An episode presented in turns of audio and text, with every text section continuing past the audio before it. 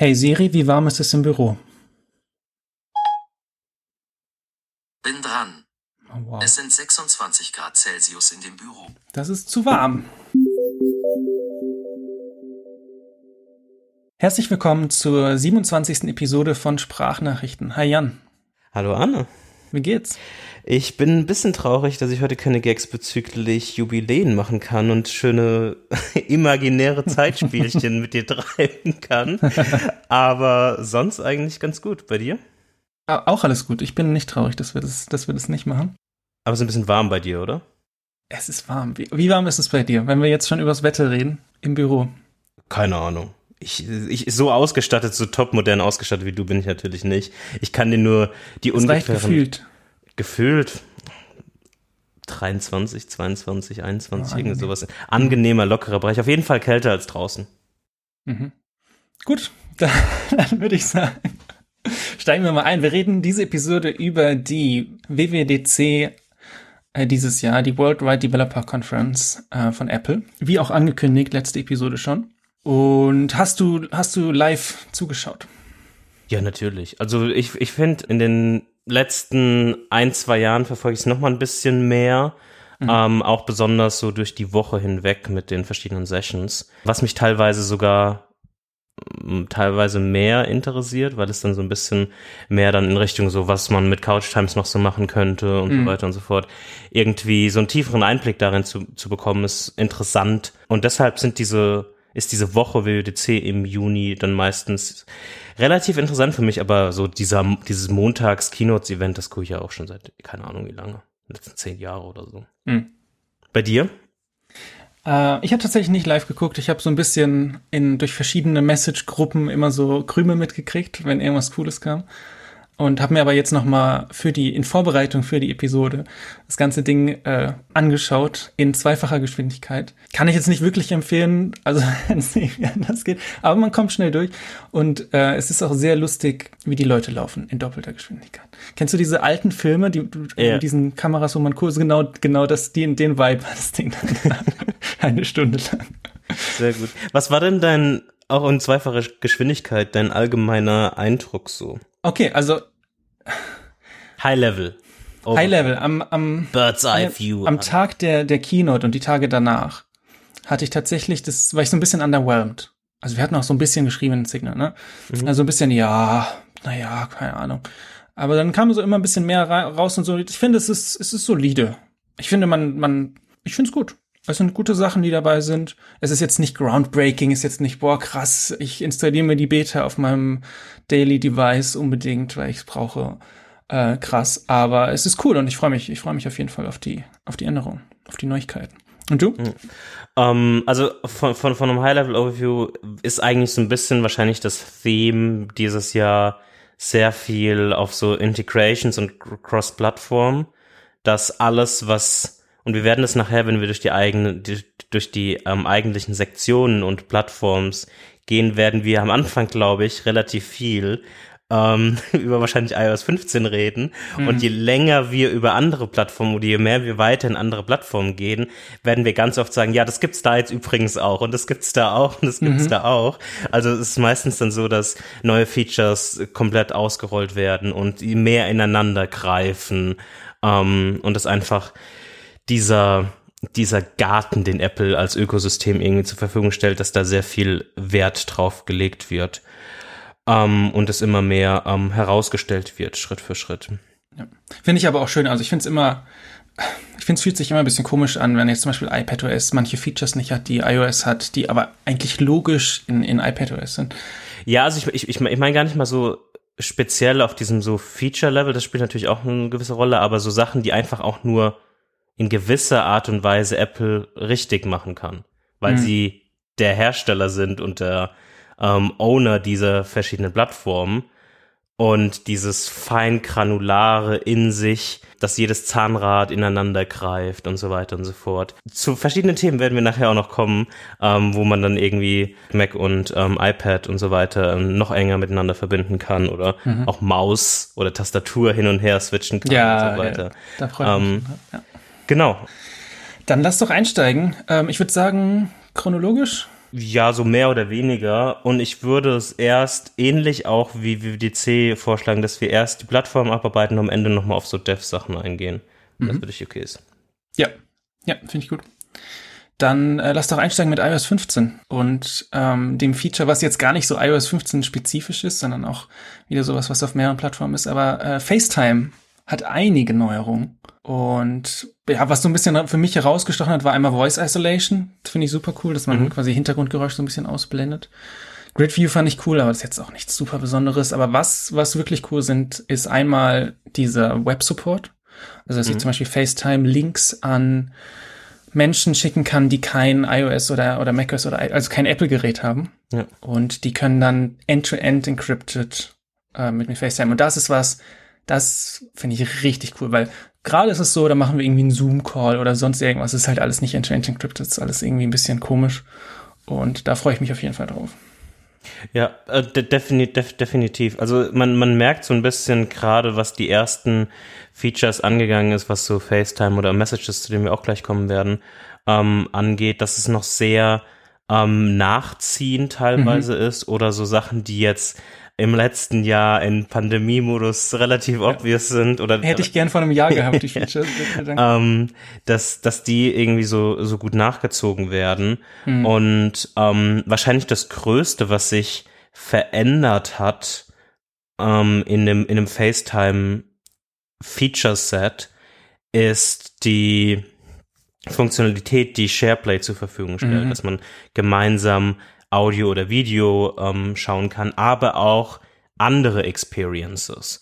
Und da fängt es, glaube ich, echt an interessant zu werden. Ich habe noch nicht so tief in die äh, Entwicklungssachen reinguckt, aber ich habe ähm, zumindest das heute zum Aufnahmetag oder gestern zum Aufnahmetag ähm, erschienene äh, jährliche Interview von John Gruber mit ähm, Federici und, oh, wie heißt das, Jaws oder sowas, diese zwei Apple Executives gesehen und da hatte Craig Federici auch nochmal gesagt, dass ja, Video und Audio, aber man kann sich halt auch irgendwie so Whiteboard-Sharing-Experiences mhm. damit vorstellen und mhm. oder Games zu, miteinander spielen. Also für mich hat das eher so angehört, dass ja, das ist cool und das ist obvious in dem FaceTime-Kontext, dass man irgendwie Video zusammen irgendwie eine Serie vielleicht schaut oder Musik hört oder was weiß ich was macht.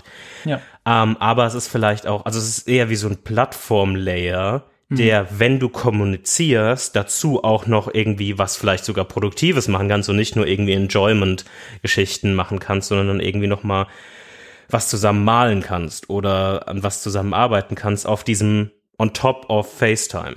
Mhm. Und das kam gar nicht so, für mich zumindest, in dem einmal live Keynote gucken, so, so eins zu eins rüber und fand ich nochmal interessant, diese Perspektive zu, zu sehen. Ja, also ich fand, ich muss sagen, für mich ist auch schon irgendwie zusammen Musik hören und Videos schauen und dann, also YouTube, Netflix wurden jetzt in der, in der Keynote nicht erwähnt, aber das wird ja kommen also bei YouTube vielleicht nur, wenn man das Abo hat, keine Ahnung. Aber ähm, das, das finde ich einen richtig guten Screenshare, finde ich auch super praktisch, wenn ich jetzt, wenn irgendjemand eine Frage hat, oh, wie kann ich das bei iOS einstellen, mache ich jetzt, ist gerade so, ich mache ein Video, Screen Recording und schicke das dann. Aber mit, ähm, mit FaceTime ist ja noch, noch viel, viel cooler. Und ich kann mir auch vorstellen, nächstes Jahr, vielleicht gucken wir ja die Keynote zusammen über FaceTime SharePlay. Ja, das. Wenn ich, okay. Vielleicht gucke ich dir mit anderen Leuten über Fairplay. ähm, aber Euphorie auf meiner Seite. Ja, aber ich habe ich, ich hab da Bock drauf. Ich finde das cool. Und ja, mit den anderen Apps, ähm, ja, da, da, da bräuchte es dann schon gute Use Cases. Ähm, aber ja, klar, so Whiteboard-Sachen kann man machen. Oder vielleicht auch irgendwelche Games oder sowas. Sowas wird bestimmt kommen. Ähm, ich bin aber mehr hyped für dieses zusammen Video, Musik und so Screenshare. Das ich ja, ich, also ich, ich weiß nicht so wie, also ich habe das auch manchmal genutzt in so, ähm, jetzt so in diesem so Remote mit Freunden irgendwie in Whereby oder irgendwo sein und da gibt's ja so teilweise so Integrationen. Also Whereby hat das ja zum Beispiel, dass du einfach ein, ein YouTube-Link reinposten kannst und dann schalten sich alle stumm oder wird, werden alle stumm geschaltet und das Video wird dann kontrolliert live, ohne mhm. jetzt nochmal auf einen anderen Service zu gehen und einen Link irgendwie hinzuschicken, so Watch Together mhm. mäßig. Und ja, jetzt gucken wir das wirklich alle zusammen. Aber das sind für mich so, so Anwendungsfälle, die irgendwie sehr cool aussehen. Aber ich kann dir garantieren, ich werde das vielleicht ein, zwei, dreimal testen. Und ich, ich kann mir nicht vorstellen, dass ich das so oft verwende. Ähm, aber mal schauen, mal schauen mit der mhm. Zeit.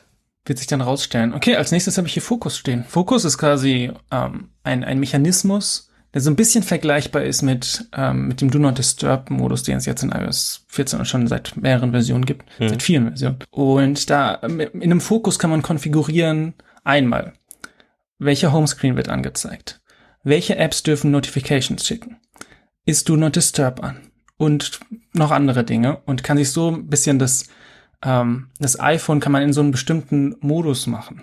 Ähm, zum Beispiel, für, ich habe mir jetzt aufgeschrieben, also ich werde mir einen Fokus aufsetzen für Arbeit. Da wird dann zum Beispiel ein Homescreen sein, wo dann vielleicht nicht Overcast drauf ist, weil ich auf der Arbeit keine Podcasts höre. Oder wo vielleicht nicht irgendwas anderes. Dafür ist vielleicht Slack auf dem Homescreen, was ich nie machen würde gerade. Das gleiche dann, so ein, so ein Freizeitfokus ist, ist wahrscheinlich sehr ähnlich zu dem ähm, Homescreen, wie er jetzt ist bei mir. Mhm. Und vielleicht ein Urlaubfokus, wo dann irgendwie ein großes Maps-Widget ist oder, oder solche Sachen. Also ich werde das ähm, auf jeden Fall benutzen, viel benutzen und ähm, freue mich da richtig drauf. Ich habe da, ich hab da richtig Lust drauf. Dieses Auswählen eines Homescreens, verstehe ich das richtig, dass es quasi so ist, wie du aktuell verschiedene Homescreens ausblenden kannst und die würdest du dann auswählen, also sprich, du kannst nur eine App immer auf maximal einem Homescreen haben oder kannst du sagen, okay, Overcast ist in Work und in Privat, weißt du das? Du kannst tatsächlich eine App so oft wie du möchtest jetzt auf den Homescreen machen. Du kannst dir den ganzen Homescreen mit, ähm, mit der Overcast-App zuballern, wenn du möchtest. Das heißt, du kannst, also das macht keinen Sinn, das kann man aber machen und deswegen kann man das eben auch bei, bei, den, bei den, für die verschiedenen Fokus-Modi ähm, so einstellen. Kannst Overcast in jedem Fokus Homescreen haben. Okay, ja, das ist doch schon mal, das ist doch schon mal interessant. Ja. Ja, ich, Also da, da habe ich, glaube ich, am meisten Bock drauf von allen iOS-Changes, dieses Fokus-Ding. Ich glaube, das hat den größten Impact auf meinen Alltag. Ja, ja, also ich, ich, ich sehe ich sehe das auch ähnlich. Was ich da ein bisschen, was, was, was ich mal spannend finde, ist jetzt auch dieses ähm, Anzeigen des Status in zum Beispiel Messages. Mhm. Weil wenn du jetzt zum Beispiel in einem Work-Mode bist, steht dann, wenn ich dir, wenn wir Signal irgendwann nicht mehr verwenden und wieder auf iMessage sind, dann steht dann da, Arne ist in einem bestimmten, Fo oder ist in Fokus oder sowas, in, in, der, in der Art, wenn ich mich richtig erinnere. Ja. Ähm, ich weiß noch nicht genau, wie cool ich das finde, weil rein realistisch wirst du ja immer in irgendeinem Fokus sein. Ja. Also es wird ja einfach immer dastehen. Also entweder bist du in deinem irgendwie, also so, so stelle ich mir das zumindest für, für, für mich vor. Also entweder bin ich in Do Not Disturb oder ich bin in Work oder ich bin irgendwie in reduziert Personal oder sowas. Mhm. Ich glaube, dieses reduziert Personal ist einfach dann kein Fokus, sondern es ist so der Default. Mhm. Und da kriegt man, kriegt, dann kriegen dann Personen, die dir eine iMessage schicken, keine Nachricht, weil du ja theoretisch nicht arbeitest und nicht fokussiert bist, jetzt in Quotes, und theoretisch antworten kannst. Aber ja, ich finde es auch, ich glaube, ich würde es auch ausstellen, wenn, wenn das geht. Ja, ich kann mich halt noch, ich kann, ich kann mich noch erinnern, dass ich früher mal iPhone-Setups hatte, äh, wo ich konstant in Do Not Disturb war. Ich habe ich hab mein iPhone konstant in Do Not Disturb.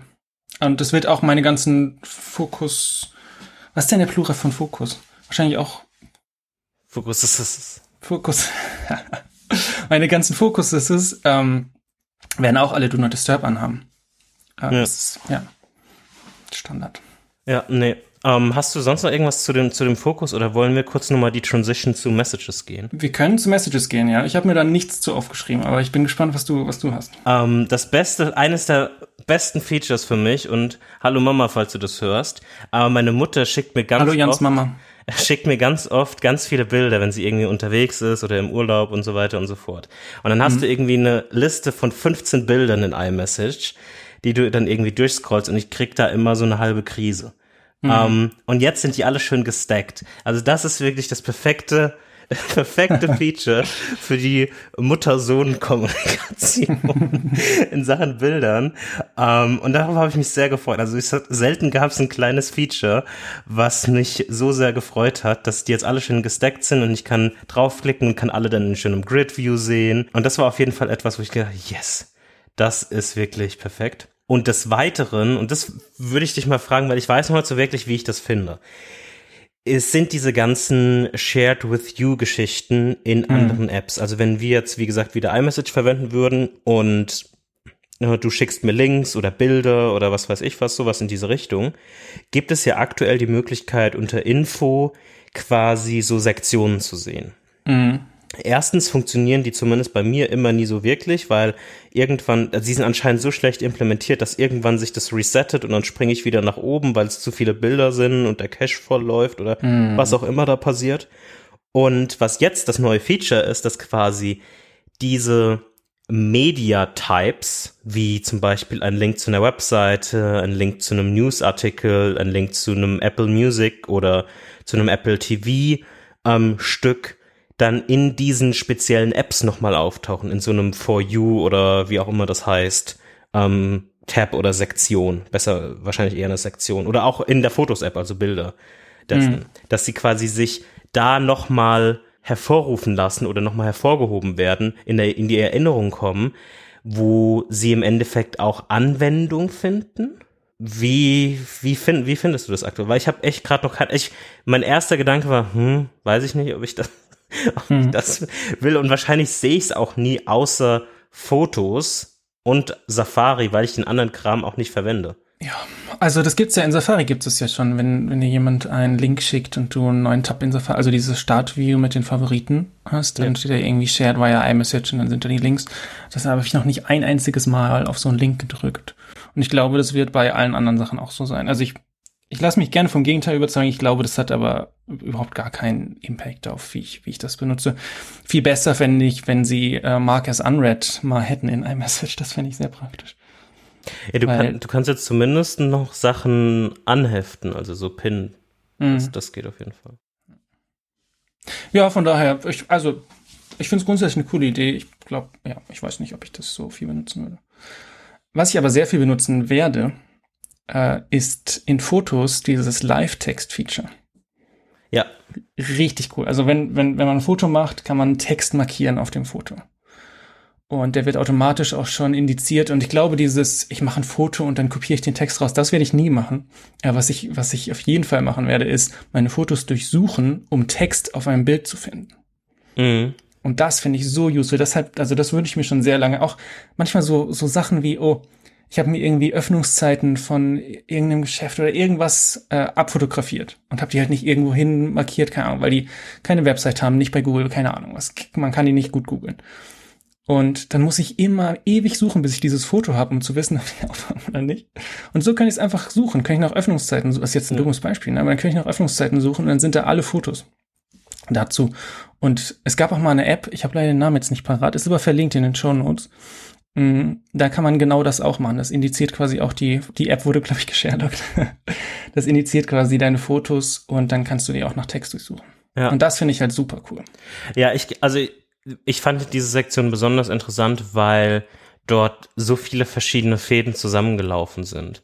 Also man kann so wirklich die, den Prozess sehen, der zum einen vor Jahren angefangen hat und letztes Jahr schon mal den ersten Abschluss gefunden hat auf iPadOS mit diesen ganzen Scribble und Scribble, um ein Inputfeld zu befüllen und so weiter, was ja auch sehr viel handschriftliche Texterkennung erfordert.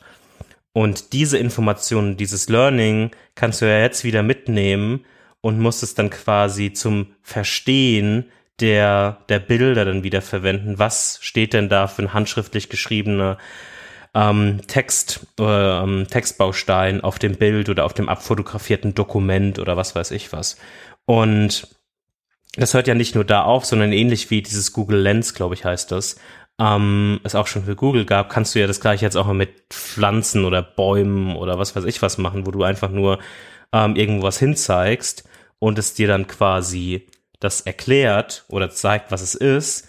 Und diese beiden Punkte, also einmal dieses Text erkennen, wie du gerade schon beschrieben hast, Live-Text und dass du das dann wieder wiederfinden kannst, aber genauso wie dieses Visual Lookup-Thema findet sich dann wieder in Spotlight und so weiter ähm, ein, wo du dann quasi die Sachen einfach auf deinem globalen Index suchen kannst, weil alles indiziert ist. Und alles auf deinem Device quasi auf einmal verfügbar ist und du entweder Sachen in Bildern wiedererkennen kannst und die durch die Suche finden kannst oder wie du eben schon beschrieben hast, dieses Öffnungszeitenbeispiel. Hm. Das ist definitiv, ähm, fand ich das auch sehr, ähm, sehr interessant. Auf jeden Fall, ja. Ähm, dann Wallet hat ein paar Changes. Ähm, was ich, also man kann jetzt zum Beispiel Schlüssel in, in Wallet speichern, Mhm. zum Beispiel für äh, dein Smart Lock oder für dein äh, Auto. Was ich aber viel, also was ich am coolsten finde, ist eigentlich für so Hotelzimmer. Das Ja. finde ich irgendwie, das finde ich richtig cool. Also du kriegst einfach, du, vor dem Check-in kriegst du ein äh, Wallet ähm, Pass und da steht dann dein, dein äh, Hotelzimmer drauf und du gehst einfach zum Raum und dann kommst du rein. Also Ja. super cool. Die, diese Kategorien ist so etwas von, ja, ist cool, ich werde ich aber wahrscheinlich in, vor tr- 2033 eh Ja. nie verwenden, von daher, ähm, Ja, und in Deutschland dann vor 2050. Ne? ja. Von daher ist das, ist das irgendwie alles sehr cool, aber ähm, leider nicht. In die gleiche Kategorie, ja, cool, vielleicht sogar mega cool, aber wird's hier eh auf dem Level Hm. kaum beziehungsweise nie geben, ist diese ganze neue Maps-Thematik. Ähm, dass sie quasi Maps umgebaut haben oder modernisiert haben und ähm, ich finde diese Art und Weise, also diese dieses visuelle Redesign, was sie da gemacht haben, was Also ja ein bisschen mehr 3D-mäßig. Ne? Ja, was- so, also ich musste unterschiedliche Höhen auch. genau, ich musste sehr an so Games und so City Skylines und so weiter denken, ähm, wo es irgendwie, es, ich, ich, ich fand es einfach echt schön und ich finde es schade, dass es ähm, wahrscheinlich nie bis in 25 Jahren irgendwann mal hier dann auftauchen wird. Ähm, und aber auch die, die Details, die sie dann teilweise in der Verkehrsführung drin haben von, oh, hier ist ein Zebrastreifen oder hier ist irgendwie noch eine Bike Lane oder sowas, Mhm. ist, ist, ist, ist super interessant, aber wie gesagt, gleiche Kategorie von cool, äh, ist cool zu sehen, ähm, aber ja, Ja, das Feeling hatte ich auch, als, äh, als sie mir erzählt haben, ja, und wenn mir jemand einen Link schickt, dann ist es automatisch in meinem Apple News. Und ich denke so, warte mal, Apple News? Kommt das eigentlich auch irgendwann nach Deutschland? Nach wie vielen Jahren? Ich glaube eigentlich nicht mehr dran, aber es ist so, ja. Naja. ich würde gerne, wenn es für dich okay ist, Safari nachher besprechen, Ja. größtenteils. Ja. Ähm, die einzige Sache, die ich auf iOS oder iPad äh, erwähnen würde, ist, dass es so, dass es Extensions jetzt auch dort gibt, also die, die es quasi auf dem Mac gibt. Ähm, kannst du jetzt auch Safari Extension auf dem iPhone und so weiter benutzen. Mhm. Aber ich würde das Safari-Thema gerne nachher nochmal größer aufmachen. Ja. Ich bin, mir, ich bin mir ehrlich gesagt gar nicht so sicher, welche Extensions da nützlich wären, weil ich habe also so Sachen wie Instapaper oder so, haben immer eine App mit Sharesheet. Ähm, Äh, Tracker gibt, also Tracking-Blocker gibt es schon und viel mehr Extensions benutze ich nicht. ich nutze sehr stark Language Tool. Mhm. was sowas ist wie Grammarly, die quasi automatisch in Textfeldern ähm, Typos und so weiter checken. Und das ist so eine, ist das nicht auch Open Source, aber es ist so eine EU-Lösung, sowas Alternative zu Grammarly und das wäre ganz cool. Okay, ja. Also Gut, das, das, da habe ich sofort einen Anwendungsfall, aber sonst würde ich dir auch größtenteils, größtenteils zustimmen. Ähm, dementsprechend eine weitere Geschichte, die wahrscheinlich auch ein bisschen größer ist, dadurch, dass ich aber viele Notifications eh aus habe. Ich weiß nicht, wie viel äh, das dann noch für mich irgendwie relevant ist, aber zumindest auf jeden Fall was Größeres mal zum drüber reden sind redesigned Notifications und die Notification Summaries. Hm. Ähm, also Notifications an sich sind jetzt ein bisschen visuell redesigned, dass sie ein bisschen persönlicher sind, im Sinne von Kontaktbilder und so weiter sind da drin, ähm, in deinen, von, von deinen Messenger-Applikationen, dass nicht immer nur das Signal-Icon, App-Icon irgendwie da steht und dann da irgendwie Hm. Arne hat dir eine Nachricht geschickt mit der Nachricht, sondern wäre dann dein Bild und ein kleines Signal-Icon und so weiter.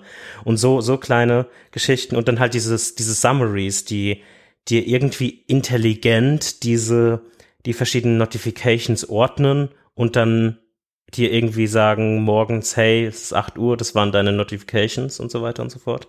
Wie stehst du dazu? Also ich finde es das cool, dass sie ein bisschen persönlicher sind. Hm.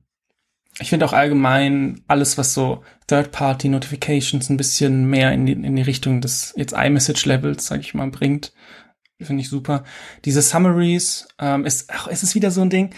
Ich weiß nicht, ob ich weiß nicht, ob es für mich nützlich ist, weil ich habe fast keine Notifications und alle Mhm. Notifications, die ich habe, die möchte ich eigentlich direkt lesen, sonst sind sonst sind sie aus. Von da, also die Beispiele in der Keynote waren dann so Waterminder oder irgendwie ein Yelp Marketing Notification, wo auf Twitter sich auch alle an den Kopf gegriffen haben und ich dachte, warte mal, war das nicht vor äh, vor einem Jahr noch äh, irgendwie verboten diese Marketing? Ich glaube, sie haben die die Guidelines geändert, ne? Mhm. Aber das sind so Sachen, die, also da, da, da gibt's überhaupt keine Notifications bei mir.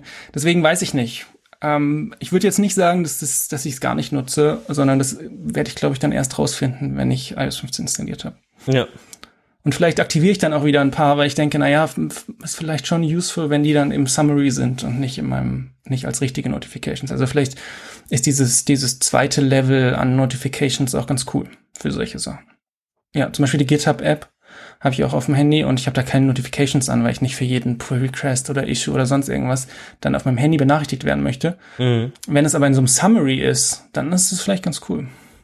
Ja. Das wäre jetzt so ein Beispiel, wo ich, wo ich denke, das könnte, könnte ganz cool sein, aber es kommt dann echt drauf an, wie das, wie gut das funktioniert. Ja. Nee, definitiv. Ähm, ein weiterer Punkt, der definitiv größer war noch, war äh, Privacy-Thematiken. Zum einen dieses App Privacy Report Thema. Mhm, super cool. Da ist es richtig cool. Also allein das, also das sind ja so ganz, ganz viele verschiedene Dinge, die dann über diese App angezeigt werden, aber was, was für mich herausgestochen ist, ist diese Third-Party-Domains-List. Also Mhm. eine Auflistung, mit welchen Domains die App connected. Das finde ich so cool. Ja, nee, def definitiv. Also Weil da kriegst du direkt raus, welche Tracker irgendwie drin sind und was, was sonst irgendwie ist. Wenn genau. es nicht alles geproxied wird. Genau. Ähm, das ist definitiv ein Aspekt. Ein anderer Aspekt war dann nochmal so Mail Privacy Protection, dass quasi zum einen in der Mail-App jetzt nachladende Medieninhalte wie Bilder, die meistens dann zu Tracking oder in Tracking-Themen verwendet werden, ähm, nochmal über Apple Relay Server nachgeladen werden, dass man quasi nicht deine Location rausfinden kann und sehen kann, wann du das geöffnet hast und so weiter und so fort. Oder ob du das geöffnet Genau. hast. Ähm, und in dem Kontext war es, glaube ich, auch so, kor korrigiere mich, dass du ähm, Custom Domain Support dann auch noch für, ähm, für iCloud dann haben kannst in der Theorie, richtig? Genau, aber ja, okay, das sind aber zwei, also das sind zwei Sachen. Also dieses, dieses Mail Privacy, das quasi deine IP versteckt und deine Location versteckt Mhm. und das Tracking blockt und so, das ist quasi ein Feature von der Mail App, also auf macOS, iOS, iPadOS, was so vergleichbar ist zu dem Hey-Feature, was wir so vermissen, ähm, was sich irgendwie mit Tracker, Mail-Tracker-Blocker oder so auf dem Mac wenigstens so ein bisschen nachrüsten Ah, lässt, aber auf ja. iOS, iOS geht es nicht. Und diese, diese Custom Domains, die sind dann, die sind dann bei iCloud Plus, da kommen wir dann, Genau. kommen wir dann später. Stimmt, das können wir, das können wir gleich machen. Ja. Was wir, was noch gab, sind ähm, ist Safari hat jetzt quasi noch mehr, also noch mehr Blocking für Tracker. Also das haben Ja. sie ja jetzt mit iOS 14 schon ähm, schon eingeführt und es kommt, äh, kommt da noch mehr. Und Siri on Device für, sag ich mal, einfache Queries. Also öffne die App, stelle den Timer. Das Ja. passiert jetzt alles on Device ohne Internet Access, was ich auch ziemlich cool finde. Dann gab es noch ein paar kleinere Sachen ähm, mit zum Beispiel der redesignten Wetter-App, die komplett ähm, neu jetzt ist, auch auf Dark Mhm. Sky gepowert, mit komplett neuem Design. Ähm, in komplett Swift UI auch geschrieben, oder größtenteils. Was ja auch mal interessant ist, um so eine komplexe ähm, App zu sehen. Ja. Und ähm, ja, ich bin dann echt am überlegen, ob die, also je nachdem, was die dann auch für Widgets hat, ob das dann auch schon für mich ausreicht. Das ist nämlich genau auch mein Punkt. Weil ich benutze Carrot gerade, Ja. aber ich starte die App eigentlich nie. Und mir ist, eigentlich ist es mir auch egal, ob das jetzt Third Party ist oder wie die App aussieht oder so. Aber Carrot hat dieses Widget, was auf der linken Seite die nächsten vier Stunden anzeigt, auf der rechten Seite die nächsten vier Tage. Und das ist so nützlich. Und das, dieses, wenn dieses Widget die Wetter-App kann, dann bin ich bei der Wetter-App. Also Ja. das ist eigentlich der einzige Grund, der mich noch bei, bei Carrot hat. Aber ich finde, es sieht super cool aus mit diesen, auch mit diesen Animationen und so, ist halt so ein bisschen, ein bisschen verspielt.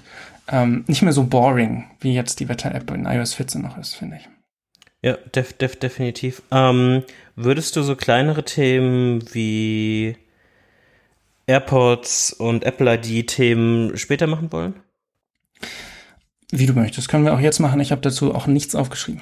Äh, dann machen wir das ganz kurz jetzt. Also zwei Sachen, die ich bei der Apple ID-Thematik ganz interessant fand, war zum einen äh, Recovery Contacts, dass man theoretisch Leute als Recovery, Recovery-Kontakte äh, angeben kann, die dich dann wieder aus seinem Account entsperren können, wenn du dich ausgelockt hast mhm. ähm, oder nicht mehr reinkommst. Das ist ein kleines nettes Feature. Ähm, und eine weitere Sache, die ich oft vermisse bei sehr vielen Services, ist, was passiert, wenn du eigentlich nicht mehr da bist? Was mhm. passiert, wenn du einfach ähm, verstorben bist und was passiert mit deinen ganzen Daten und mit deinen ganzen, wer hat da Zugriff drauf, wie kommt man da überhaupt drauf, weil aktuell könnte wahrscheinlich keiner in meine iPhone oder Apple ID oder irgendwas kommen. Und da kann man jetzt auch quasi in dem Digital Legacy Program ähm, Leute freischalten, die dann auf deine Daten und so weiter Zugriff haben. Das ist definitiv ähm, was sehr Gutes und was man mehr drüber nachdenken sollte. Ja, finde find ich ganz cool. Man kann es ja auch so machen, dass man, also zum Beispiel, das ist dann für Apple, aber du hast ja noch, weiß ich nicht, wie viele hunderte andere Logins zu anderen Webseiten. Und wenn du jetzt nicht den Apple Keychain Passwort Manager nutzt, dann kommt, dann hast du ja genau das gleiche Problem. Und ich würde es dann wahrscheinlich eher so machen, dass ich meinen mein Passwortmanager irgendwie teile im, im Falle meines Ablebens und die Person dann einfach die Log Logins durchgehen kann. Und das war's dann. Einfach alles löschen. Weil das ist ja jetzt nur für Apple, das ist ja dann nur quasi dein, also je nachdem, was, was du alles bei Apple verwendest, aber das ist ja dann, sag ich mal, nur ein Service. Ich glaube, GitHub hat es auch, da kann man auch einen ähm, Successor irgendwie angeben, der dann alle Repositories erbt.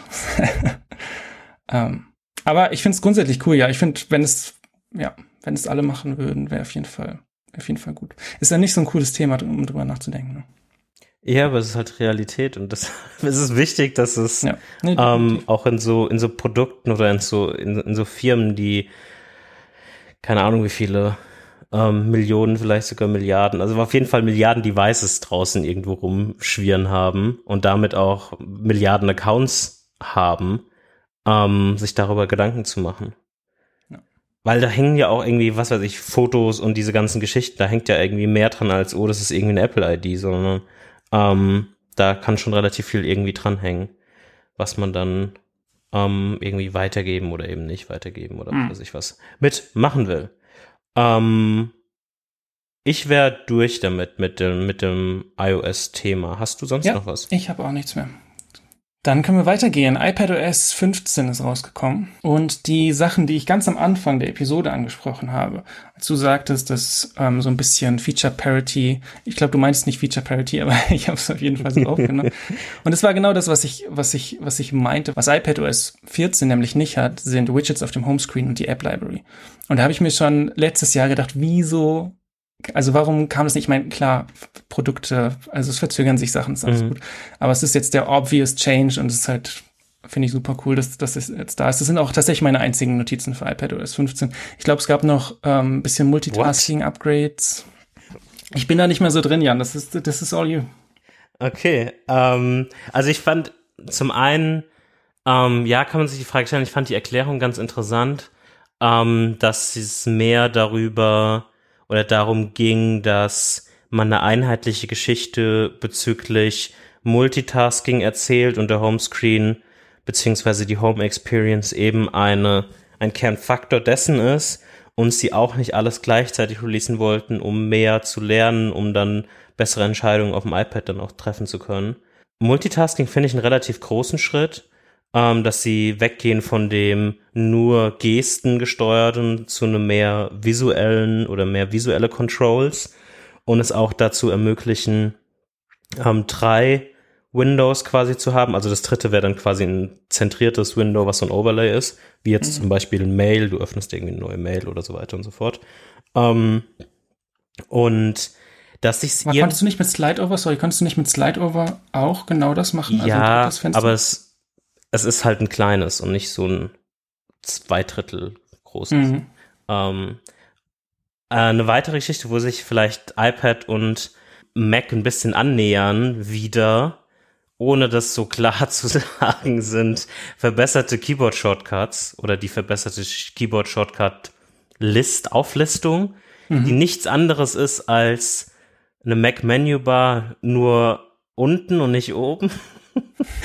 ähm, und ähnlich auch in so einer Gruppierung ist, wie man das hier halt über die Mac-Menu-Bar irgendwie kennt. Ähm, das ist halt quasi der iPad-Stil von Enhanced Keyboard Shortcuts. Ähm, und ich bin, ich bin ein bisschen enttäuscht, Arne, dass du so schnell über Multitasking ähm, hinweggegangen bist, weil ich habe mir so eine gute Überleitung für dich ausgedacht. Mhm. Weil die haben auch sowas ausge, also du als alter Hey-Fan, die haben nämlich auch ein Feature, das heißt Shelf. Und das ist quasi so ein, so ein Ort, wo man, so eine Art Window-Management, wo man verschiedene Windows so ein bisschen stacken kann. Ich weiß nicht mehr, wie dieses Hey-Feature hieß, wo man dann verschiedene Mails so stackt mhm. und die man später dann nochmal bearbeiten will oder nochmal angucken will. Und sowas ähnliches gibt es jetzt auch in dem Multitasking, dass du verschiedene Safari-Windows oder so weiter unten dann aufgelistet hast und du kannst sie entweder dann schließen oder wieder schnell in, in the shelf öffnen und mhm. hin und her switchen in den Windows. Ähm, und ich habe mich so drauf gefreut, mit dir darüber zu reden, aber anscheinend war das vergebene, vergebene Mühe. Nein, nein, ich finde, du kannst, du kannst gerne, äh, also ich finde das, ich finde das grundsätzlich eine coole Idee. Ich kann es mir tatsächlich nicht vorstellen. Haben die, haben die das in der, in der ja. Keynote auch besprochen? Ja. ja guck mal, iPadOS habe ich, glaube ich, ein bisschen geskippt. Ähm, shame, das ist, shame, das ist, shame. Äh, ja. ähm, ein weiteres äh, größeres Ding, auch wieder in allen, auf allen Plattformen, aber ich glaube, das iPad ist der richtige Ort, um das anzusprechen, sind verbesserte Notes. Und da habe ich mir auch überlegt, wollen wir nicht einfach unsere Notes wieder mal in Notes switchen? oh je.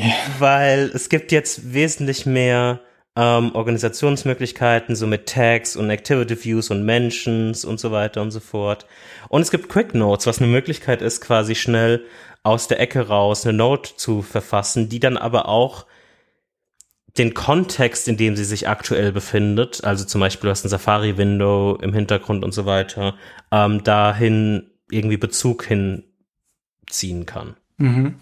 Aber das gibt's auch across all Plattforms, wie alles. Und eigentlich das größte Highlight auf iPadOS ist eigentlich ein, ein aufgebohrtes Swift Playgrounds App die es theoretisch ermöglicht, Swift UI-Applikationen nur auf dem iPad zu, zu schreiben. Das ist kein Xcode. Es ist wahrscheinlich ein bisschen weniger, als ich in der letzten Folge mir erhofft hatte, weil es schon echt ein bisschen rudimentär ist, aber in der Theorie kannst du alles machen von äh, Swift UI-Applikationen schreiben zu sie in den App Store stellen. Und das ist schon mal ein großer erster Schritt, um zumindest auch in der Theorie mal schnell was prototypisch aufzubauen. Also das sollte auf jeden Fall möglich sein. Ja. Ja. Ähm, wenn man vielleicht nicht komplett eine komplette Applikation darin schreiben will, aber einfach mal ein View zu bauen ähm, oder vielleicht sogar auch zwei, drei Views zu bauen, um das mal schnell auf dem iPad runter zu, zu denken oder runter zu spielen, ist, glaube ich, echt eine, eine valide Option und wird mich äh, sehr glücklich machen oder wird mich sehr glücklich machen, wenn es dann später im Jahr rauskommt. Ja, ich bin, ich bin gespannt, was, was da möglich ist. Ähm, du bist ja noch voll in der, in der iOS-Welt. Äh, ich bin da schon ausgestiegen. Ich habe da gerade, haben wir ja schon drüber geredet in der Side Project Corner. Äh, ich finde es aber cool. Ich finde, ähm, alles, was so in die Richtung geht, Development ähm, auf dem iPad, ist auf jeden Fall eine gute Richtung. Ich würde mir wünschen, ich könnte meine, meine, mein Dayjob einfach komplett vom iPad machen. Ich habe das schon mal probiert. Es funktioniert auch, aber es ist nicht das gleiche wie andere Dinge auf dem iPad machen oder geschweige denn auf dem Mac arbeiten. Und alles, was so ein bisschen mehr in Richtung ähm, Softwareentwicklung auf dem iPad geht, ist super von. Ich bin da, ich bin da voll dabei. Ich wünsche mir auch einen Xcode für iPad und einfach so eine so eine Plattform, wo dann auch ähm, ja solche Tools oder andere Tools auch möglich sind. Ja, und weil du, weil für dich das iPad egal ist, können wir jetzt wahrscheinlich zu was anderem übergehen. Was, über was möchtest du als nächstes reden? macOS. Dann haben wir die, die, die OSs durch. Die großen. Ähm, die großen. Ähm, also, ich fange mal mit was ganz Kleinem an. macOS hat jetzt einen Microphone Indicator. Also auf, auf iOS, iPadOS, wenn euer Mikrofon an ist, seht ihr so einen kleinen grünen Punkt in der Statusbar. Bei der Kamera einen roten Punkt.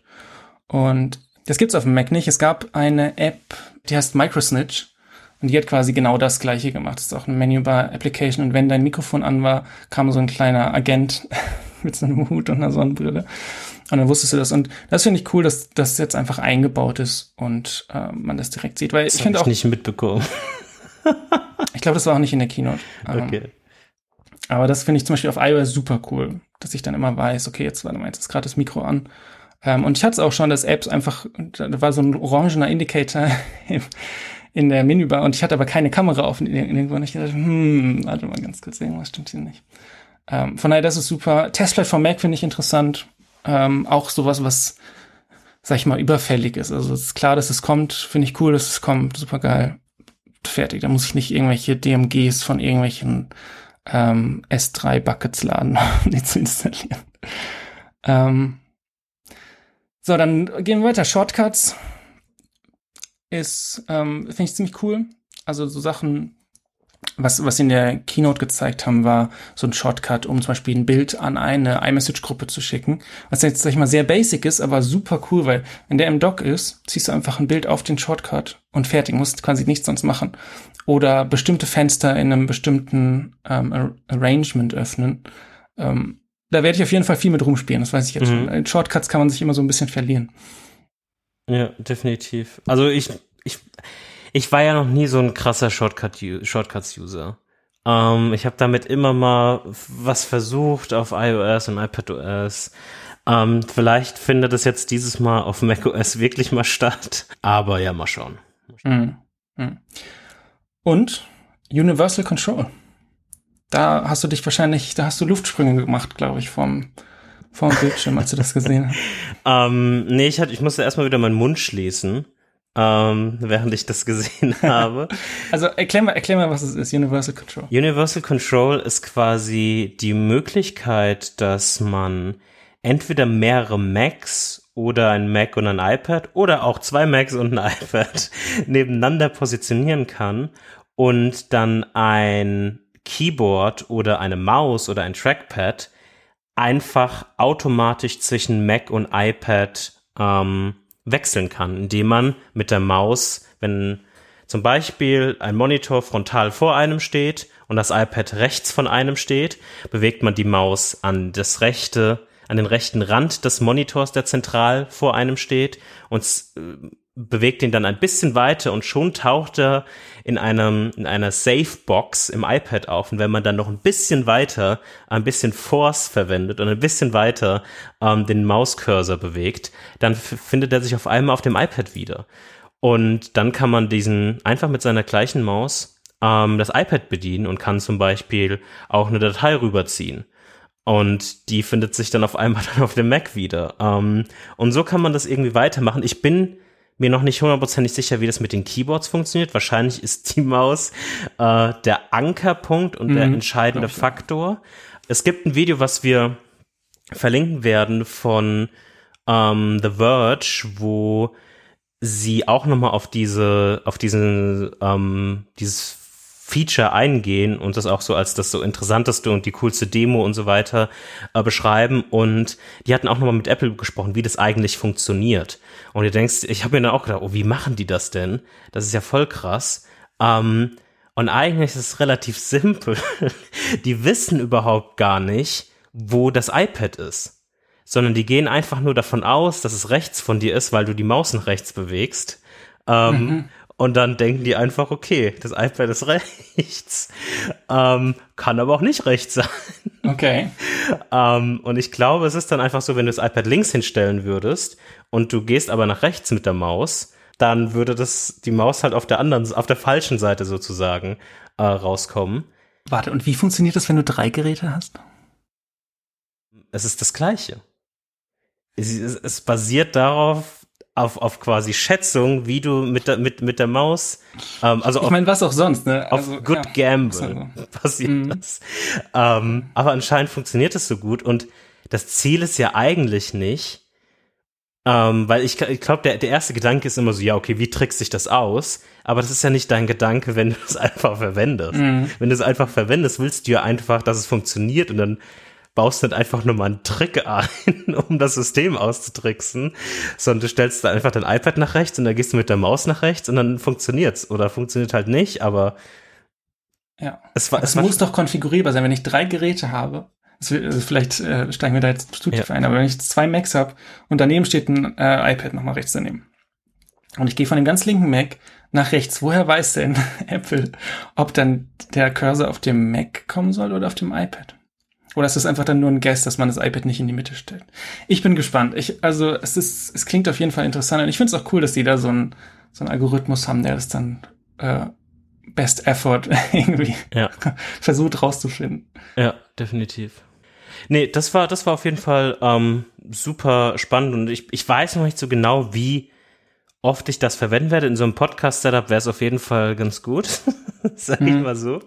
Ähm, aber das ist auf jeden Fall eines so der, der spannendsten Geschichten, was so nochmal den Haupt, das Haupttheme von ähm, Sachen, die man in der perfekt oder nahe der Perfektion nur von Apple erwarten kann, weil sie einfach diese Low-Level-Plattform-Möglichkeiten haben. Ähm, dass das nochmal das unterstreicht. Es gab noch, ich, bevor wir zum, zu Safari kommen, ich bin schon mhm. ganz aufgeregt. Ähm, zwei kleine ähm, Honorable Mentions. Airplay kann man jetzt auch auf dem Mac verwenden als Receiver. Also man kann was auf den Mac streamen. Ähm, und dann kann, kann Denkst du, du wirst das einmal benutzen? Nope, aber es ist möglich. Es ist möglich. Ähm, und es gibt jetzt noch, äh, ähnlich wie auf dem iPhone, Low Power Mode für die MacBooks. Ähm, keine Ahnung, wie lang dann M1 läuft. Drei, vier, fünf Tage oder so. Jahre. Jahre. ähm, aber die, die Sachen fand ich auf jeden Fall noch interessant. Und wenn du nichts mehr hast, können wir zu Safari gehen. ja, ich freue mich auch schon. Ähm, Safari kriegt mal wieder ein Update. Ich glaube, wann war das letzte große? War doch iOS 14 war doch auch schon ordentlich Changes mit dem Tracking, Blocking und so. Finde ich auf jeden Fall richtig cool, dass ja. da, dass da so viel kommt. Und ähm, das Top-Feature für mich sind Tab-Groups. Mhm. So useful. Also ich kann quasi Tabs gruppieren ähm, nach bestimmten Themen und kann mehrere von denen haben. Und das ist sowas für mein Newsletter. Habe ich easy insgesamt vielleicht 30, 40 Tabs. Arne, und dann wo findet man nochmal deinen Newsletter? Danke, dass du fragst. arnesweekly.email. Ähm, oh Mann. Aber genau, da, dafür, also ich ähm, sammle mir eigentlich immer so ein bisschen die Links zusammen und dann setze ich mich hin und arbeite die quasi ab. Mhm. Und dann habe ich dann im Safari, also wenn zum Beispiel Safari auf iOS, ich schick dir, ich habe dir glaube ich schon mal Screenshots geschickt, also ja. das waren irgendwie 35 Tabs oder sowas und es war nur iOS und macOS hat dann auch noch mal ein paar. Du weißt, dass es sowas wie Instapaper gibt, gell? Aber dann, dann habe ich das Chaos in Instapaper. Du hast einen Ordner, der heißt einfach Newsletter und da packst du alles rein und da liest du samstags oder sonntags es durch. Aber guck mal, das ist schon wieder zu viel Aufwand. Ich will einfach nur, ich will es einfach nur öffnen und dann vielleicht lese ich es und vielleicht lese ich es dann später, wenn ich mich hinsetze. Das soll alles schön in Safari bleiben. Du verschiebst einfach nur die Organisationsarbeit auf später. Anstatt die oft einfach kurze Schritte zu gehen, für jedes kurz in den, in den Ordner zu tun, lässt du einfach dein Safari klattern. Ich, ich würde argumentieren, dass es weniger Arbeit ist, weil ich, weil so kann ich, also ich öffne die Links aus Newslettern, aus, keine Ahnung was, wenn mir jemand was schickt und aus den ganzen anderen Quellen und dann muss ich quasi, dann lädt Safari, dann gehe ich irgendwie, oh, Instapaper, bitte in den Ordner. Das ist viel zu viel Arbeit. Nee, du einfach an Safari offen und gehe wieder zurück. Du klickst auf Instapaper und dann zeigt dir die sofort an so ein Ordner-Icon da kannst du, wenn du willst, das gleiche in Ordner verschieben. Es ist zu viel Arbeit. Drei Sekunden. Jedenfalls. Jedenfalls brauche ich da kein Instapaper mehr, sondern ich kann einfach eine Tab-Group machen und fertig.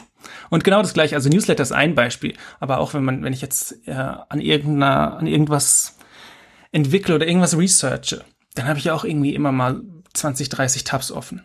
Ähm, und ich brauche die auch alle noch, aber das vermischt sich dann, das ist nämlich das Schlimme. Das vermischt sich dann mit den 30, 40 Tabs von meinem Newsletter und oh, dann versinke ich im Chaos. Ich habe also ich bin jetzt auf dem Mac dazu übergegangen, mehrere Safari-Fenster zu haben, die dann verschiedene Purposes haben. Ich habe ein Safari-Fenster für Newsletter, ein Safari-Fenster für, für irgendwie Entwicklung, also private Entwicklung und so. Es ist, ähm, ich freue mich auf Tab-Groups. um es zusammenzufassen. Es wird großartig. Und die kann man irgendwie auch verschicken per iMessage oder sowas, aber das ist mir alles egal. Ich will einfach nur Tab-Groups. Und was ist denn deine Meinung, Jan? Mich würde deine Meinung zu Tab-Groups interessieren. Ja, ist mir egal.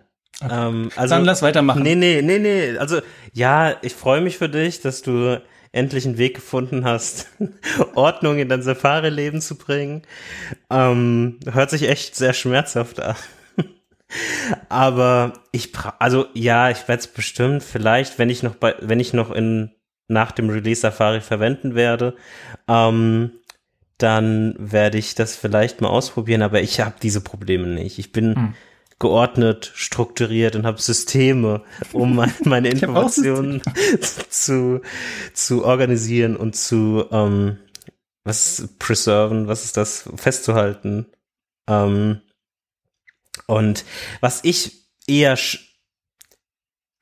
ja schlimm finde, ist dieses ganze Redesign. Dieses, Schlimm das Redesign von Safari ist eine einzige Vollkatastrophe. What? Und deshalb habe ich auch gesagt, wenn ich das noch verwenden werde. Weil ich bin echt, also wenn das sich nicht ändert in der Beta, mark my words, ich werde nicht mehr Safari verwenden. Das ist absoluter Horror, den ich, den ich da zu Gesicht bekommen habe. Und eigentlich mag ich dich nicht so, ähm, auf so Sachen rumzureiten, aber ich weiß nicht, wie, wie man auf die Idee kommen kann, ähm, einfach jegliche Art von Information hinter einem Moor, also das ist wohl das, die, die, die einfachste Art von Design ist einfach alles wegzumachen und alles dann hinter einem More-Menü zu verstecken und zu sagen, ja, jetzt bin ich fertig, jetzt habe ich das Problem gelöst. Ähm, aber null damit irgendwie ähm, damit klarzukommen oder sich darüber Gedanken zu machen, ob das denn eine fucking gute Idee ist, wenn sich diese Tabs dann transformieren in irgendwelche komischen Addressbars und dann shiftet sich alles von links nach rechts. Ähm, es ist echt ein absoluter Kraus und es ist ja noch schlimmer auf iOS, wo was gut ist. Das will ich gar nicht, das will ich gar nicht ähm, schlecht reden, dass die Hauptinteraktionsfläche von Safari nach unten wandert. Da, wo du URLs eingibst und so weiter mm. und so mhm. fort. Finde ich nicht schlecht, kann man sich überlegen, aber alle anderen Funktionen hinter More zu verstecken, ist einfach nur, nutzen die auch selbst ihre Produkte? Jetzt mal, also mal ganz ehrlich, ähm, das kann doch nicht sein, dass, dass die alles hinter More verstecken wollen die nicht mal einfach einen Link teilen von ihrer von von der Seite, auf der die da aktuell gerade sind? Die einzige das einzige UI-Element, was noch da ist auf Safari auf dem iPhone, ist die Address Bar, die zwei Button hat. More, wo einfach alles ist und Tabs. Danke für nichts. Also ich ich will dir Links schicken und dann muss ich erstmal 25 Button klicken, um auf dieses scheiß Share zu kommen was im aktuellen einfach sofort da ist. Das macht mich wütend. Macht, ich, also ich merke, dass es dich wütend macht. Ich habe mal gerade Safari bei mir auf dem iPhone geöffnet. Ähm, ehrlich gesagt, also Tab-Button ist super wichtig, dass der da ist. Okay. Ähm, Bookmarks benutze ich nie, also ich gucke jetzt iOS 14 Safari an. Bookmarks benutze ich nie, Share benutze ich, stimmt, vor und zurück benutze ich auch nie, weil ich immer swipe. Das heißt, diese, dieses Argument mit dem Share Sheet, das sehe ich. Ähm, ich bin allerdings jetzt gerade nicht sicher, wie dieses More aussieht. Vielleicht hast du auch da schon eine, eine Art oder eine Möglichkeit, das zu teilen. Ähm, vielleicht aber auch nicht und dann ist das ein Tab mehr. Ich sehe das jetzt nicht so extrem wie du.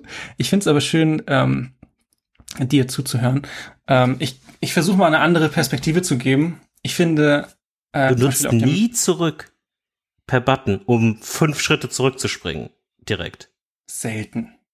Selten. Nur bei Seiten, die dieses komische History-Jacking machen. Ich nutze halt Share echt super, super viel ja, für alles. Das verstehe ich auch. Aber ein bisschen, um ein bisschen positiver zu, zu sein, ich finde auf, auf dem Mac, dass die Tabs in die gleiche Leiste wandern, wo auch die Adressbar ist super cool. Das hat iTerm hat es, also so eine Terminal Emulator App, ähm, hat es auch gemacht, jetzt auch schon länger, dass quasi die Tabs in der gleichen Leiste sind wie die Button, Buttons zum Schließen. Und du hast einfach mehr, mehr Screen Real Estate. Warum brauchst äh, du 22 Pixel mehr? Für was? Jetzt mal ganz das macht den Unterschied. Es, es, mal, es macht, es macht mich verrückt, diese, diese Design-Diskussion, wo Leute irgendwie über 12 Pixel Vertical Real Estate diskutieren auf einem insgesamt Vertical Space von, keine Ahnung, 1000 oder so. Also wir reden hier von einem Prozent Gewinn. Und deshalb müssen wir die komplette Interaktion der Tabs irgendwie verschlechtern und Key-Funktionen hinter More verstecken. What the fuck? Ähm, okay, also einmal habe ich auch auf dem Mac keine Bookmarks-Bar eingeblendet, genau aus dem Grund, weil ich meine mein Screen Real Estate 12 brauche. Pixel, nur wegen den 12 Pixel auch noch. Ja, es sind wahrscheinlich noch weniger für die Bookmarks. Ähm, und zweitens, ich finde, also zum Beispiel auf dem Mac ist es mir komplett egal. Ich benutze eh Shortcuts. Äh, also Keyboard-Shortcuts. also um Sachen zu, um URL zu kopieren, zum Sharen. Ich benutze nie das Share-Sheet, um eine URL zu teilen auf dem Mac. Habe ich noch nicht einmal gemacht, glaube ich, in meinem ganzen Leben.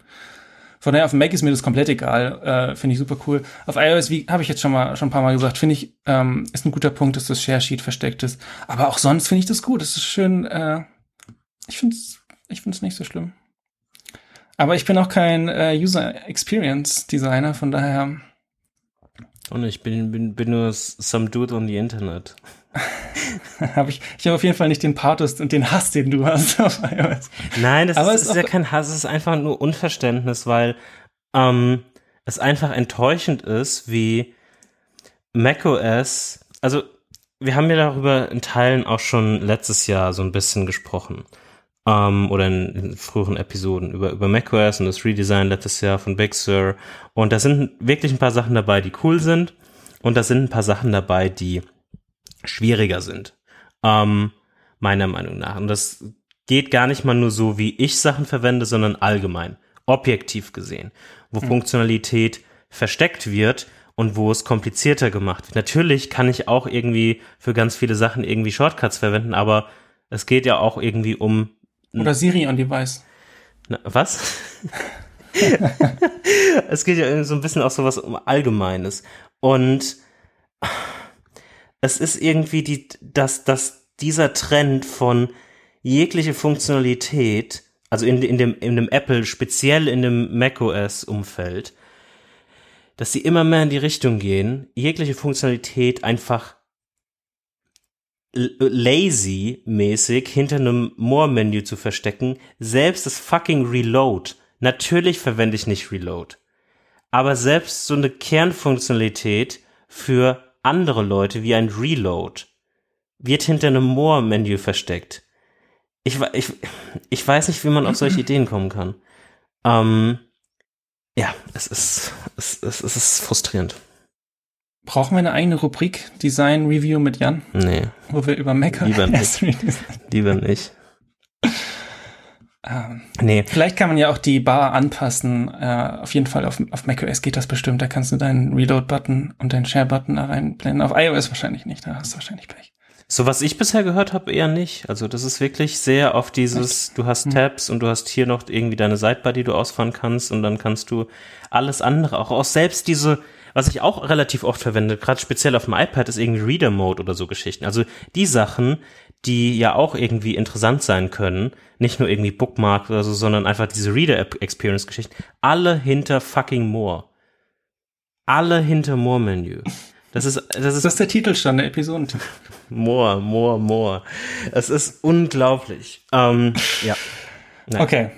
Dann, dann hast du, hast du sonst noch was zu Safari? Nee, Safari hat mich einfach jetzt zerstört. Okay, dann lass schnell weitergehen, bevor deine Laune noch schlecht äh, zu was zu was Positiverem, nämlich äh, iCloud Plus wurde vorgestellt. Mhm. Und ähm, ja, gibt verschiedene Features, äh, ist so on top, oder ist es on top zu diesem ähm, 1 Terabyte Plan?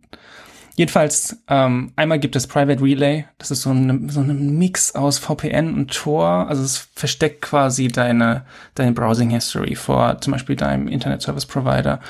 Ähm, ich glaube, das ist besonders nützlich, wenn man irgendwie im Urlaub ist, in einem Public WLAN oder sowas.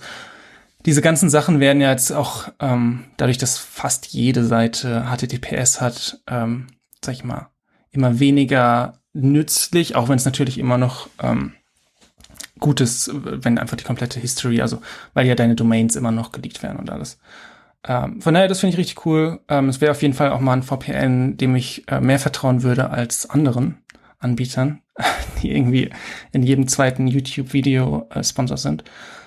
Ähm, und E-Mail. iCloud Plus bringt ein paar E-Mail-Changes, nämlich, äh, ich fange mit dem äh, mit dem nicht so coolen an und dann kommt das richtig coole. Hide my E-Mail. Du kannst dir irgendwie eine E-Mail erstellen, die so einen random String hat und du kriegst dann alle E-Mails, die da langgehen und kannst die dann löschen. So ähnlich wie. Sign in with Apple ist super. Aber das coolste ist Custom Domains für iCloud E-Mails. Plus iCloud Family. Das heißt, ich kann meine kompletten E-Mails bei iCloud haben. Meine kompletten, meine ganze Fam iCloud Family kann da E-Mails haben und ich kann einfach Custom Domains haben. Und es ist alles in diesem iCloud Plus drin. Und das, ähm, das ist jetzt noch nicht super defined, ist noch nicht draußen alles. Aber wenn das so funktioniert, wie ich mir das vorstelle, dann werde ich mal wieder äh, mein E-Mail-Anbieter wechseln. ah, ja, ich, ich weiß, also ich, ich werde es auf keinen Fall machen. Ähm, oh, okay. Das also auf, auf keinen Fall, weil ich, ich, ich weiß ja, ich will das da nicht haben. Es ist irgendwie, ich, ich, ich finde ich finde es cool, genauso wie ich irgendwie eher Fastmail, äh, wie ich eher äh, One Password verwenden will, im Gegensatz zur Keychain, ähm, will ich das einfach bei einem Spezialisten haben mhm. ähm, und nicht bei irgendwie, wo das irgendwie so ein ja, Feature Nummer 371 irgendwie ist. Ähm, aber ich kann schon verstehen, warum man, warum man das machen will. Und wenn man, ähm, wenn es einem nicht so wichtig ist, das irgendwie bei Fastmail oder irgendeinem anderen zu haben, dann ist auf jeden Fall gut, die Möglichkeit einfach zu haben, eine Custom Domain zu verwenden, anstatt die at iCloud oder at me oder was weiß ich was. Ja. Das sollte man auf jeden Fall machen. Ja, ähm, das war iCloud Plus. Health hat ein paar Änderungen. Nichts. Äh, du hast nichts. Ich finde die Trends ganz cool, ähm, die quasi so dir zeigen, wie hat sich deine Resting Heart Rate verändert, seit du äh, Intervalltraining machst, jeden Tag drei Stunden. Ähm, ja. Das finde ich ganz cool, dass du so ein bisschen, oder wie viel mehr Wasser trinkst du im Sommer als im, also so diese, dieses analytische, ich meine, das kann man jetzt schon reingucken, aber dieses, das ist so ein bisschen aufbereitet. Das ist ganz cool. Ja. Aber das ist auch literally der, ein, der einzige Punkt. Ähm, weiter geht's. HomeKit. Ich muss ehrlich sagen, als ich diese, ich habe mir das HomeKit-Segment habe ich mir tatsächlich auch live angeguckt. Aha, ähm, du hast doch da, was gesehen. Ja, ich habe zu, ja, ich habe zwischendurch habe ich mal Play gedrückt und dann habe ich wieder gestoppt und so. Aber bei HomeKit habe ich kurz reingeguckt und ich muss sagen, ich war sehr ähm, enttäuscht. Wir haben ja letzte Episode darüber geredet, was wir, was wir uns vorstellen und was wir uns wünschen. Und mein großer Wunsch war mehr Accessories. Davon wurde in der Keynote nichts gesagt, sondern irgendwelche der HomePod Mini, HomePod Mini kann jetzt als Lautsprecher benutzt werden und sonst, sonst irgendwelche Sachen.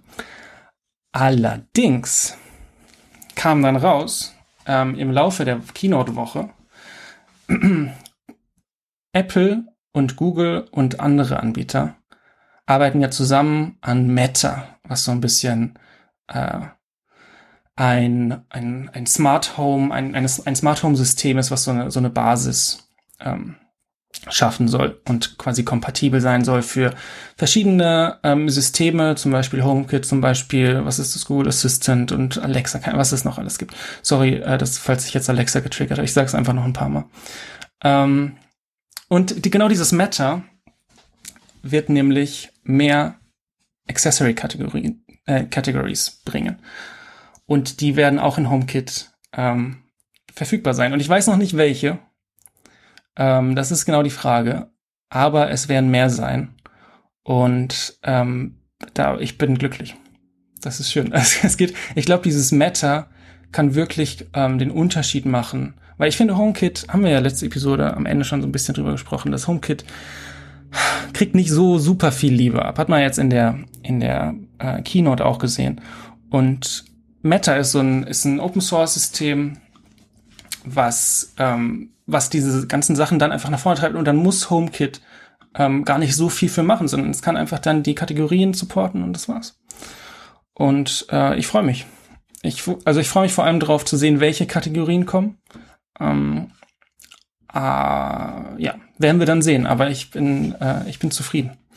Es war von, von großer Enttäuschung zu äh, Euphorie auf jeden Fall in wenigen Tagen. du hättest auch einfach die Keynote gucken können, dann hättest du gesehen, dass sie Meta über Meta gesprochen haben. Ja, sie haben aber nicht gesagt, dass es mehr Kategorien gibt. Ja, das aber das ist, ach so, okay, du wusstest das nur halt vorher, dass Meta dann die Kategorien übernimmt. Für mich war das dann klar, wo die gesagt haben, das Meta. Sorry. ich, hätte, ich hätte dir ein bisschen Stress ersparen können. Warte mal, aber ich habe ich hab das Segment, die haben, die haben gesagt, die haben über Meta gesprochen und dass du jetzt irgendwie Siri in Geräten haben kannst und so, aber dass eben diese ja, Meta wurde aber schon vor ein paar Wochen angekündigt und die werden halt mehr und mehr Kategorien zur Verfügung stellen.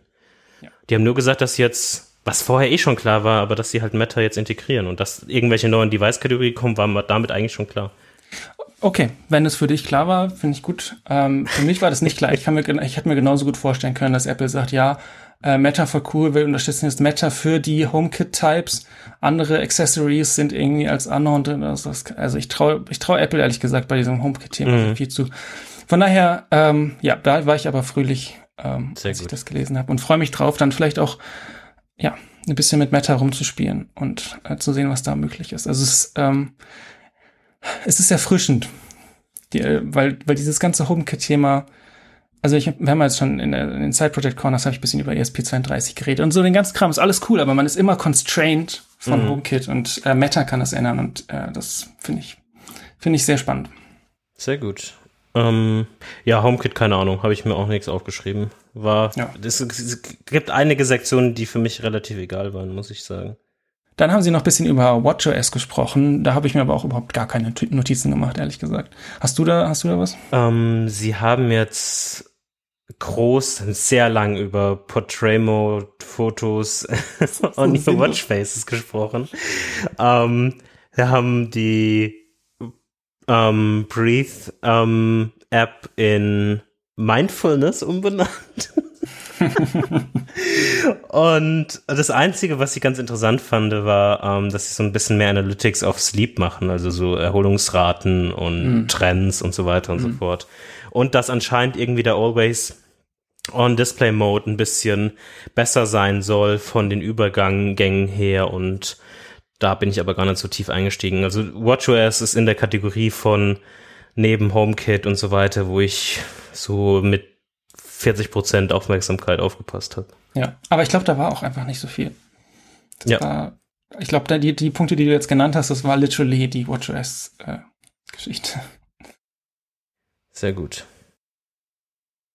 Okay, Jan, dann ging es noch um äh, Apple Developer. Und äh, da habe ich mir auch nichts zu aufgeschrieben, aber ich äh, kann mir vorstellen, dass du da ein bisschen drüber, drüber sprechen möchtest. Was sind die neuen Schnittstellen für Couch Times, die du implementieren willst? Was sind die neuen Funktionalitäten und für was, was, was begeistert dich jetzt an den äh, Entwickler-News, für die, ja. äh, die auf der WWDC vorgestellt wurden? Gute Frage. Ähm, also ich werde jetzt ein bisschen eher über die Woche reden anstatt jetzt einfach dieses letzte Developer-Segment. Ja, ich habe es auch geskippt. Ja. ja. Mhm.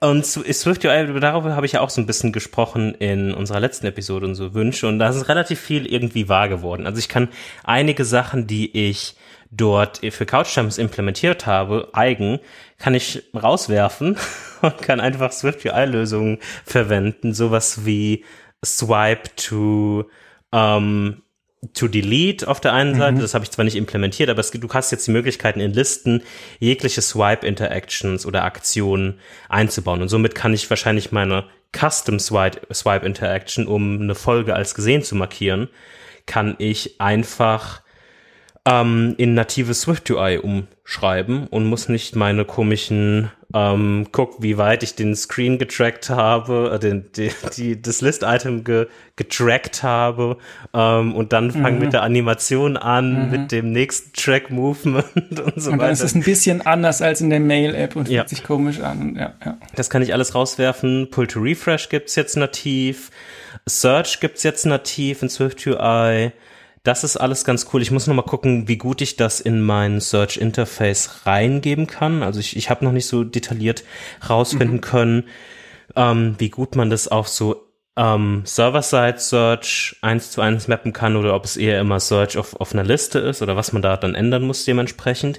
Was mich mega überrascht hat, was ich aber mega cool fand, war, es gibt jetzt eine Komponente, die heißt Async Image und die, der gibst du einfach nur eine URL zu einem, zu einem Bild, äh, die irgendwo auf irgendeinem Server liegt und dann macht die das ganze Handling für dich. Also du musst das nicht runterladen und dann das irgendwie zu einem zu einer Image-Komponente geben oder so, sondern du nutzt einfach Async Image und dann lädt es dir das Bild runter, hat einen Placeholder vorher im Loading State, hat einen Error State und so weiter und so fort. Also das ist richtig, richtig cool. Da werde ich wahrscheinlich sehr viel in der Suche mit ähm, machen und alles davon nutzen und kann da, glaube ich, sehr viel äh, reingehackten Code und Download-Code und so weiter alles rauswerfen. Ähm, das ist ganz cool. Dann haben sie noch sehr viel über Text gemacht. Und da sind, glaube ich, auch Sachen dabei, die dir letztes Jahr gut geholfen hätten, was so Formatting und so weiter mhm. angeht. Aber ich weiß noch, da haben wir viel drüber gesprochen. Und da sind so ein paar kleine Sachen dabei. Also das ist jetzt wirklich schon, hoffentlich habt ihr, wenn, wenn, wenn ihr keine Ahnung habt, von was ich gerade rede, habt ihr, hoffentlich habt ihr das Kapitel übersprungen oder ähm, habt, habt schon aufgehört zu hören, aber da sind so ein paar Sachen dabei, dass es wesentlich einfacher ist, zum einen äh, ein Datum zu formatieren. Da gibt's super coole, ähm, kürzere Möglichkeiten dafür. Und ähm, grammatikalisch richtige ähm, Pluralformen zum Beispiel zu finden. Also du schreibst zum Beispiel ähm, in, in einem bestimmten Textfeld irgendwas rein und er findet automatisch das Plural von ähm, Maus oder so. Und er fügt mhm. es einfach automatisch an und swappt es dann irgendwie aus, dementsprechend, ob es eine, ob's ein, eine Einzahl oder eine Mehrzahl ähm, in dem Text beinhaltet. Also das sind echt so, so super coole Sachen. Ähm, des Weiteren gibt es jetzt wesentlich viel bessere Accessibility-Fähigkeiten für Swift UI. Man kann jetzt den Fokus managen, von in welchem Inputfeld aktuell fokussiert ist, Keyboards wieder ähm, einklappen lassen und so weiter und so fort. Also super, super, super viele Sachen. Und ich finde, man sieht immer mehr in den verschiedenen Komponenten und Schnittstellen, dass es sehr viel über Semantik und semantische Beschreibung kommuniziert wird. Das heißt, du ähm, zum Beispiel gibt es jetzt die Möglichkeit, ähm, andere Buttons zu verwenden, Bordered Buttons zum Beispiel, und du kannst jetzt ähm, über eine Schnittstelle, die heißt Control Prominence, kannst du Buttons semantisch beschreiben, ob sie jetzt destructive sind oder ähm, mhm. etwas destroyen oder ob sie der primäre Button sind, ja. genau. Und an, anhand dieser ähm, Darstellung und anhand zum Beispiel eines globalen Tint-Farbwerts ähm, ist der eine, hat er einen Filled-Background, der andere eher ein ein Background mit einer leichteren blauen Background. Ähm, der andere ist dann rot, weil er der Destructive Button ist. Also es ist, geht mehr und mehr in dieses semantische, wirklich klare semantische Beschreiben und ähm, in so ein schönes System über, was mir, was mir sehr gut gefällt. Ähm, alles in allem. Ähm, Xcode an sich ist auch irgendwie ganz cool geworden. Für dich natürlich das beste Feature Vim Mode. ja. ähm, aber es sind so, so, so ein paar interessante Sachen. Also es ging auch sehr viel über Accessibility. Äh, es gibt jetzt eine Accessibility Preview, ähm, wo du dir angucken kannst in Swift UI auch, wie dann von VoiceOver, VoiceOver, dem Accessibility Helper für Leute, die zum Beispiel Sehschwächen haben oder überhaupt nicht sehen können, wo dann das Interface quasi gesprochen wird, mhm. ähm, wie die einzelnen Kompo Komponenten und Controls ähm, dann wirklich besprochen werden in dieser, in dieser Accessibility Preview. Da sind, da ist sehr viel zu holen. Ähm, und auch so Sachen wie die je nachdem, wie teuer die dann im Endeffekt werden, sowas wie Xcode Cloud, ähm, die ja quasi ähm, so eine so eine Art Bildprozess in, in, in, in der Cloud bei Apple ist, die auch quasi Signaturen und so weiter alles beinhaltet, um einfach den, den Bildprozess zu, zu vereinfachen oder den Testingprozess und so weiter. Mhm. Also super viele Geschichten. ähm, dabei. Und was ich definitiv empfehlen kann, wir werden so ein paar Links haben für Leute, die, die das dann im Endeffekt interessiert, was Swift UI angeht, aber auch ähm, viele WWDC-Talks, die ich zum einen schon gesehen habe oder noch anschauen werde, die auch nur allgemein über Design gehen. Ähm, einen habe ich definitiv ähm, auf, oder kann ich jetzt definitiv schon mal empfehlen. Ähm, und der Talk heißt um, The Process of Inclusive Design oder The Practice of Inclusive Design. Und den, den ich mir heute definitiv anschauen werde, Grüße ans Safari-Team, ist Discoverable Design.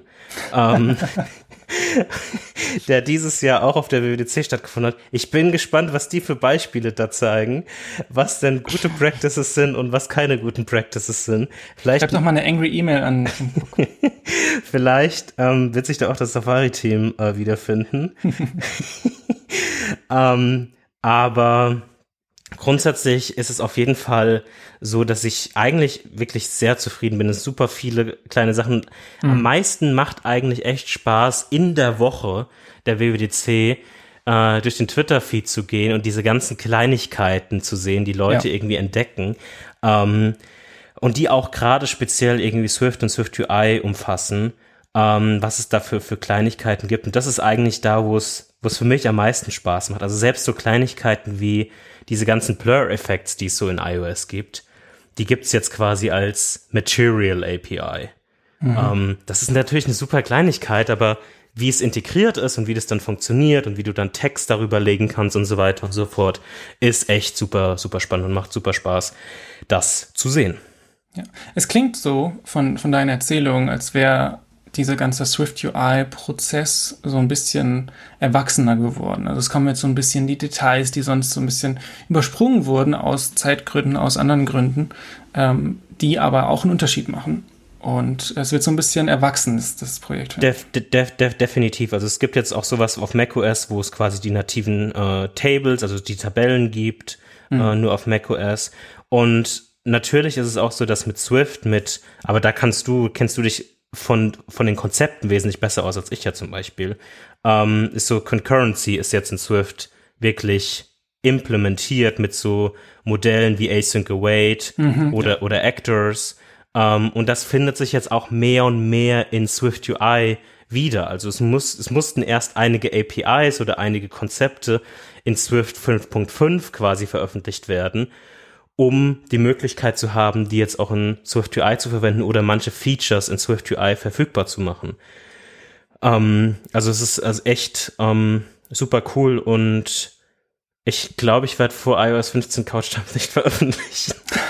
ich glaube, ich werde sehr viel rausswappen und mhm. Pull to Refresh einbauen endlich mhm. und die Swipe Actions alle wegmachen, ähm, Async Images überall verwenden, wo ich es brauche, wenn es geht, die Suche umbauen, dass ich mein äh, UI-Kit gerapptes äh, Search Bar rausnehmen kann ähm, und so Sachen machen, die ganzen äh, Datumsformatierungen einfacher machen. Da ist super, super viel zu holen.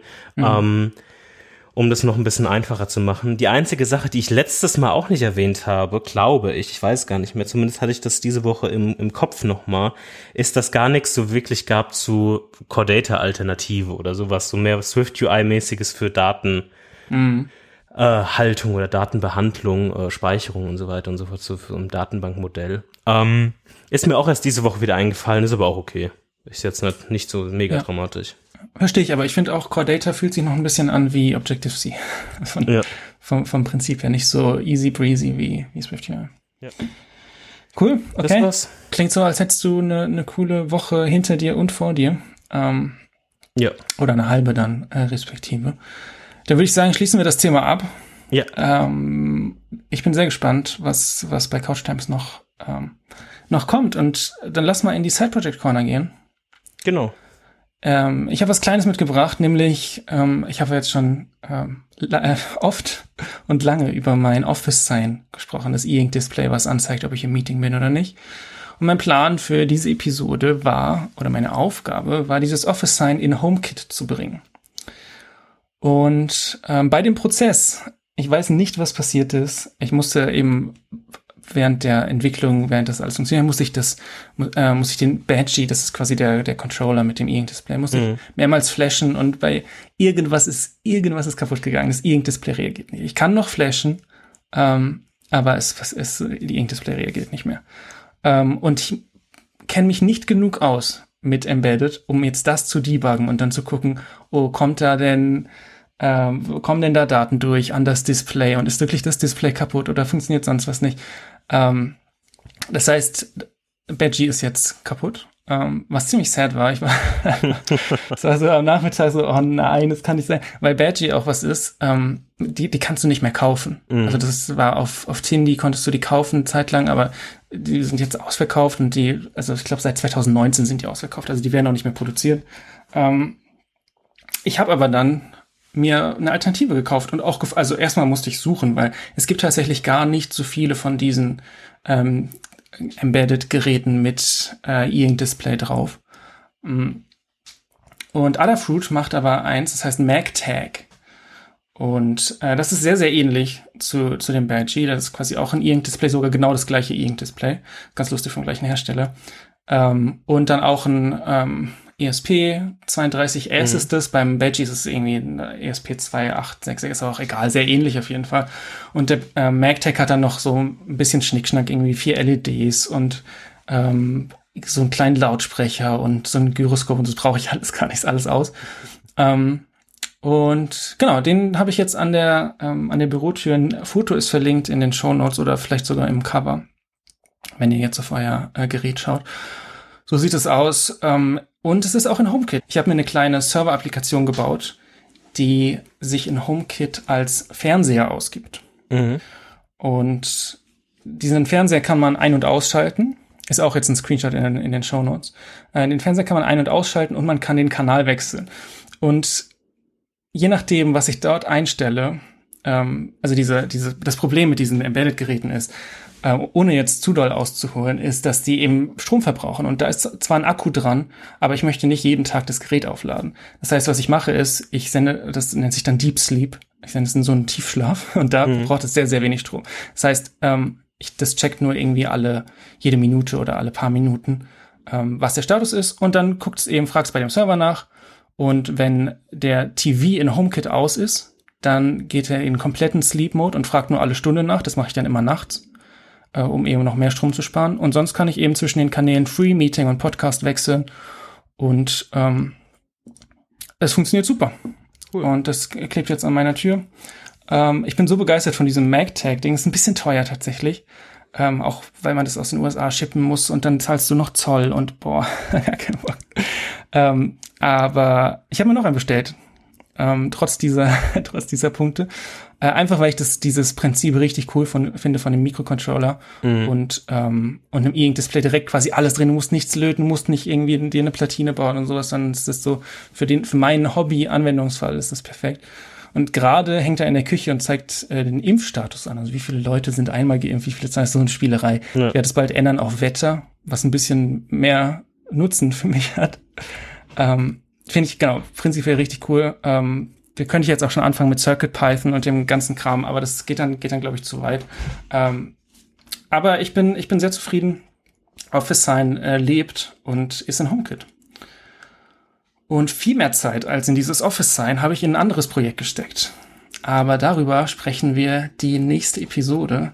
Deshalb seid gespannt. Vielen Dank fürs Zuhören. Äh, Wir hoffen, euch hat die Episode gefallen und wir hören uns äh, in der nächsten Episode. Ciao. Ciao, Jan. Wiedersehen.